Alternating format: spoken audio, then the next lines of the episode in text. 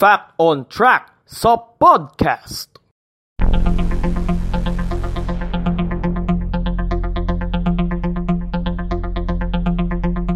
Fact on Track sa podcast.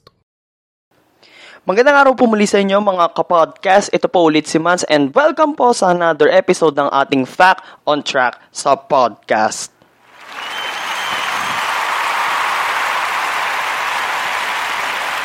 Yan, salamat, salamat. Alam ko naboboard na po yung karamihan sa inyo. So, masipaggabong palakpakan na lang po para sa lahat. So anyway, kung bago po kayo ngayon sa aking podcast channel sa Podcast Man, hanapin nyo lamang po yun sa YouTube at kung at like what I've said, kung bago po kayo dito, uh, huwag nyo po kakalimutan na i-click nyo po yung subscribe button. And then, i-click nyo na rin po yung notification bell button para po sa ating mga latest updates. At isa rin po sa mga paalala ko po sa inyo mga kapodcast. Pwedeng i-download, pero please, bawal piratahin, bawal i-re-upload. So, usapang marangal tayo mga kapodcast, okay?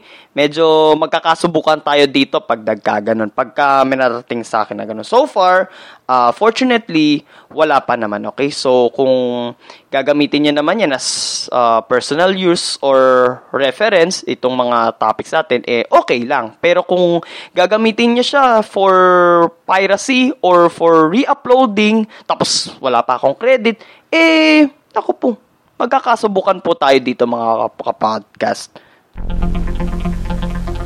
Ay, mali. Mali pala, sorry, sorry. Magkakasubukan tayo dito. Yari kayo sa akin. Fact on Track sa podcast. Hindi po ako nagbabanta or hindi rin po ako nananakot pero pag nalaman ko po na may nag-re-upload or may namirata po ng ating mga episodes, kung sino man po kayo, eh, yari kayo sa akin. Fact on Track sa podcast. So yun mga kapodcast, uh, pag-usapan muna natin to. Uh, intro lang muna tayo. Tungkol ito sa uh, naging press briefing ni President Rodrigo Duterte. So yun na nga, uh, starting June 1, uh, ilalagay na sa general community quarantine ang Metro Manila at ang lungsod ng Davao. So um, uh, maski yung mga regions 2, 3, 4A, yung Calabarzon, uh, yung lalawigan ng Pangasinan at ang lalawigan ng Albay ay mapapasama na rin sa uh, mag-stay pa rin actually sa sa GCQ. Na iba lang yung sa Region 3 kasi 'di ba nga na nabalitaan nga natin na nailagay ulit sa modified enhanced community quarantine ang ang ilan sa mga probinsya at lungsod sa sa Central Luzon. So ngayon malalagay na sila sa General Community Quarantine while yung Region 2, yung Region 4A uh, mananatili naman sa sa GCQ. Pero yung probinsya ng Laguna at ang lungsod ng Bacoor sa Cavite which is nakalagay din yan sa MECQ eh malalagay na siya sa sa GCQ while the rest ay mapupunta naman sa modified GCQ. Habang matitira na lang sa MECQ ay ang lungsod ng Cebu at ang lungsod ng Mandawi. Sabi pa nga kanina ni ni Presidential Spokesperson Secretary Harry Roque na mga nasa 50% ng mga bus or ng mga uh, public transportation including yung mga TNVS, yung mga Grab, yung mga ganyan ay pwede nang pumasada but still uh, observe pa rin natin yung social distancing. And kahit na nasa GCQ na po ang Metro Manila, ang pakiusap pa rin po ng ating pamahalaan, bawal pa rin po ang gumala. So, kung wala pa rin pong importanteng gagawin, kung ang purpose nyo lang is mag out of town, eh, mamamasyal, eh, huwag nyo pa rin po munang ituloy yan. Okay? Except kung uh, kung papasok po kayo ngayon sa sa trabaho. Fact on Track sa podcast. Isa pa po pala na nabalitaan ko mga kapodcast is uh, by June 1 din, from June 1 to June 30 ay uh, start na ng enrollment sa school year 2020 to 2021.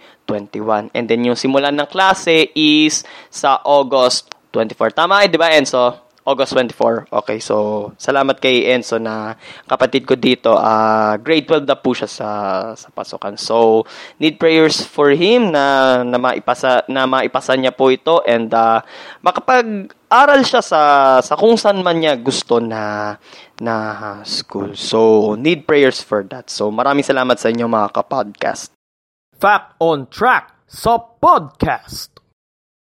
So, punta na tayo mga kapodcast sa ating main topic ngayon. Ito ay uh, binigay sa akin ng isa pang kaibigan na si Cerces Nieva. Cerces, maraming salamat sa sa binigay mong topic sa akin. So, Uh, ngayon, pinagdiriwang natin ang National Flag Day. So from May 28 to June 12, which is Independence Day, ay pinagdiriwang natin ang National Flag Day. Uh, to be specific, National Philippine Flag Day. So baka kasi malito kasi yung karamihan na kung anong flag ba yung, pinag, yung pinagdiriwang ba. Lalo na kung halimbawa mapapakinggan nito sa sa ibang bansa. Eh, meron namang um, subtitle to eh, di ba? So anyways, um, National Philippine Flag Day.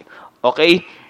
So, ito ay ginugunita bilang pag-alala bilang pag-alala sa naging tagumpay ng puwersa ng mga Pilipino kontra sa mga Kastila sa labanan sa Alapan sa Imus Cavite at uh, ito rin yung unang beses na iwinagayway ang bandila ng Pilipinas. And speaking of labanan sa Alapan, yan po ang pag-uusapan natin ngayon at kung paano nga ba nagsimula ang National Flag Day. Fact on Track sa podcast.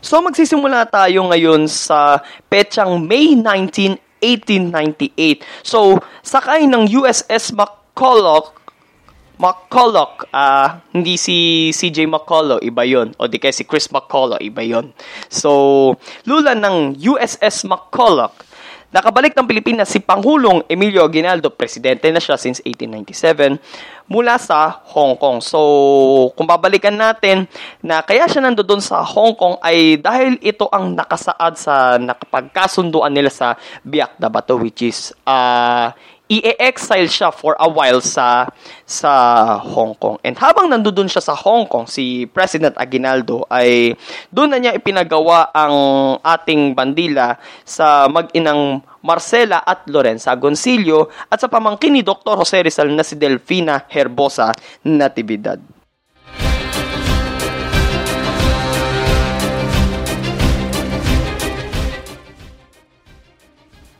Nine days pagkabalik niya uh, dito sa Pilipinas mula sa Hong Kong. So dito na nga y- naganap yung uh, yung labanan sa Alapan sa Imus Cavite. Okay? So, sa labanang ito, nasa 18,000 ang total ng puwersa ni President Aguinaldo habang sa panig naman ng mga Kastila ay nasa 2,800 naman yung puwersa na pinamunuan ni General Leopoldo Garcia Peña at 270 naval soldiers sa pamumuno naman ni Captain Pedro Castillo. So, supposedly, may nabasa akong article sabi daw ay biglaan daw itong labanan na ito. So, parang nagkaroon ng uh, ng mga pag-alsang naganap and then uh, dito na nga inayos uh, pinagplanuhan ni Aguinaldo yung yung labanan ito. And uh, sa araw na ito so sumapit ng May 28 1898 uh, sa loob ng limang oras nagwagi ang puwersa ng mga Pilipino laban sa mga Kastila and doon din sa tagpong yun doon na nga for the first time uh, winave uh, winagayway yung bandila ng Pilipinas na which is uh, ginawa siya straight from Hong Kong.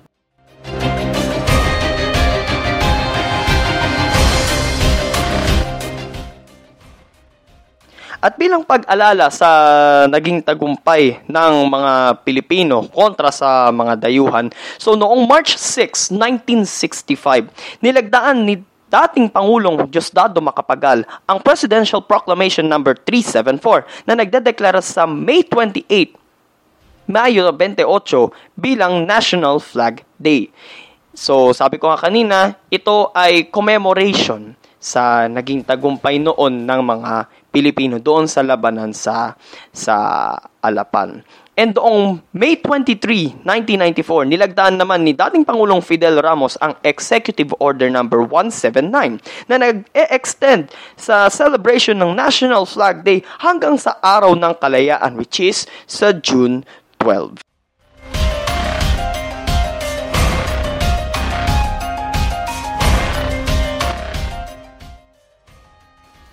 Every time na sumasapit ang National Philippine Flag Day from May 28 to June 12, makikita natin sa bawat kalsada na dinadaanan natin uh, sa mga overpass, sa mga flyovers, and sa bawat kanto, as well as sa mga business establishments, mag, maging sa mga tanggapan ng gobyerno, eh, lahat makikita natin puro bandila ng Pilipinas na nakasabit. Maski sa center aisle sa EDSA, eh, may mga makikita rin tayong mga bandila ng Pilipinas. Which is nasa, ano rin yun, nasa batas din yun, na tuwing sasapit ang araw na ito ay uh, ine-encourage ang lahat na mag, mag, na mag-display ng ating flag. Eh, ako, personally, uh, sa mga establishments, lagi ako nakita ng ganyan sa mga uh, napupuntahan kong mga malls. So, bookstores,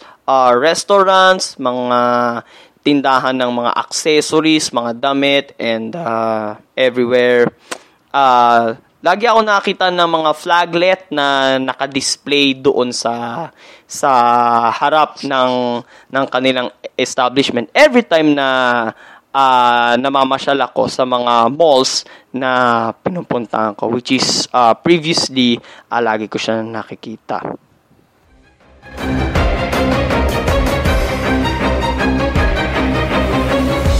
Fact on Track sa podcast. So ladies and gentlemen, so yan po ang kasaysayan ng labanan sa Alapan at kung paano nga ba nasimulang ipagdiwang ang National Flag Day. So, bilang pagdiriwang sa araw na ito, sa National Philippine Flag Day, ay part 1 pa lang po ng ating uh, ng ating paksa ngayong araw na ito sa ating Fact on Track sa podcast. Abangan nyo po ang part 2 ng ating National Philippine Flag Day series at pag-usapan natin doon ang geography ng lungsod ng Imus sa Cavite. So kung nagustuhan niyo po itong uh, episode natin mga kapodcast, like, comment, share, and subscribe. Maraming salamat ulit kay Sir Ses Nieva sa pagbibigay niya ng, ng topic na ito. Sir Ses, God bless you and see you soon. At karapat dapat kang bigyan ng...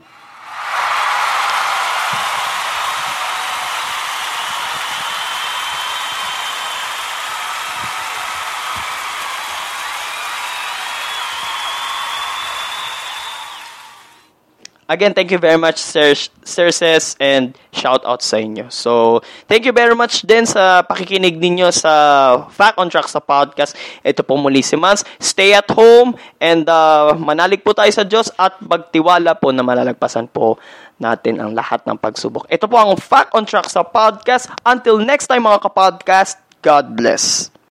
Fact on Track sa podcast.